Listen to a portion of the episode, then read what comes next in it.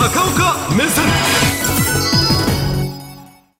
今回の会談が何をもたらすのいやもうね、今の情勢見ていただければ、もうロシアがほぼ一方的なお願い事ばっかりです。で中国はですね、えーこれまで全くと言っていいほどこの戦争に表立って介入をしてません。で、西側の経済制裁で困ってるロシアで、ものすごく売れてるのは中国の製品なんですね。ですから、まあ、中国にいろんな形で助けてもらいたいというのはロシアの本音だと思いますが、まずそれ、スケジュールから見ても大変異例です。はい、こちらです。あの普通はね3日があるんですで首脳会談明日なんですでも本番は今日なんですもうついてすぐ今晩現地時間ですが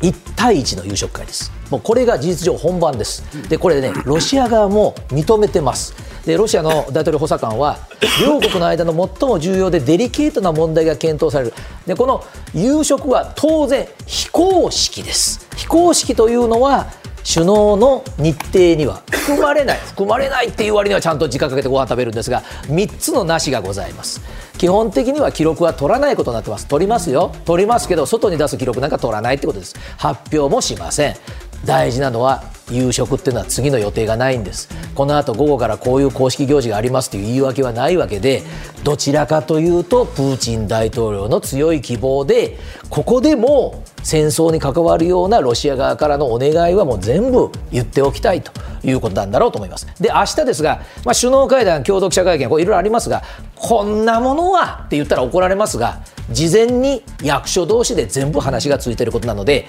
1対1で話さなくたっていいっていうことであります。で問題はですねさあその今晩の話は表に出ませんが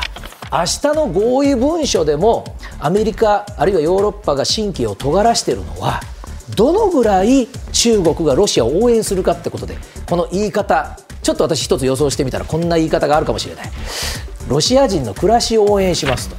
でね中国はずっと言ってるんです。こんな揉め事には中国は入りませんと。でもどの国だって自分の意見を言う権利があって中国がずっと反対しているのは経済制裁です。で暮らしの支援ということになると何でも中国から輸出してくださいって話になるんですね。中には半導体が入ってます、でまあアメリカが一番神経を尖らせているこの武器の支援。こんな言うはずがないという見方が多いですこれはあの形として武器を渡すなんてことをやればアメリカと一緒になるって中国が言うわけですから。そうするとねちょっと気になる映像をご覧いただきます。最近のプーチン大統領これ視察先がほとんど軍のいろんな兵器を作ってる工場なんですね、これ、軍用のヘリコプターのところです、それからメドベージェフさんというあの以前、大統領された方は、戦車の工場を見に行ってます、でこれ見てください、つまり、中国から武器なんかもらわなくったって、全部自分の国で作れてますよ、わざわざ見せる必要もないのに、私なんか最近多いなと思って見てるんです。でこのロシアの首脳がアピールしている自分のところで輸入なんかしなくたって作れますよっていうのはあくまで完成品の話でしょ。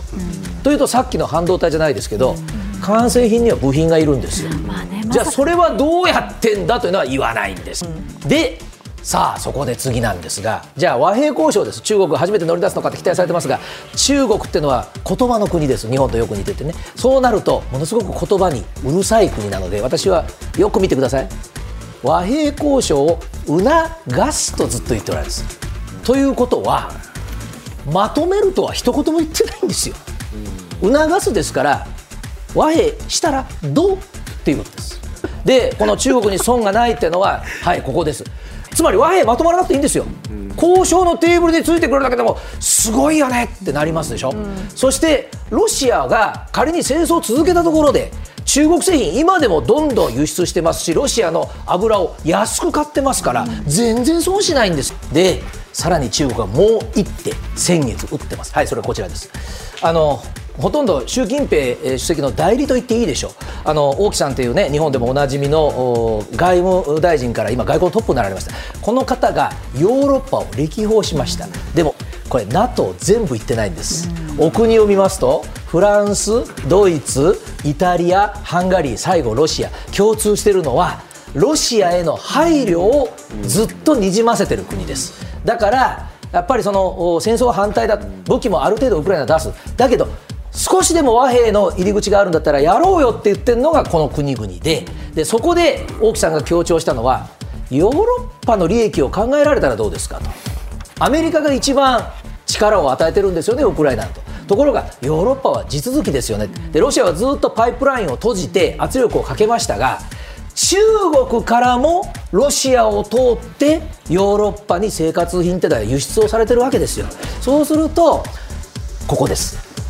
アメリカとヨーロッパは違うんじゃないんですか皆さん。ということを大木さんは言って回ってる可能性が高いんですね。そうするとね中国は今回ヨーロッパの人々も物価高物がなくなってるってことで大変苦しんでる。まとめるとですね結局世界からはいやアメリカより頼りになるんじゃないかと。いう評価になりそうな。でこの後になると当然相手側のウクライナとどうするかなんですがはいこちらを見てください。私最初に150点目指すのかなって言いましたが3段階考えられます、まずプーチン大統領とどういう話をしたにしよう。電話会談をしましたと。これだけでも実は中国が間に入りましたねという一つのポーズ。それから150点取るとしたらゼレンスキー大統領は中国の役割期待してますと言いますからゼレンスキーさんを北京に招待してくる。もうこうなったらもう中国の評価どんと上がります。まあこれはないだろうと思うのは習近平さんがキーウに行くことですが世界が期待するのはもうこれだけでも十分なんですね。これ中国前から言ってます。ロシアに核の使用はさせませんと。これやるとね評価する国も世界には多いってことです。注目でございます。はい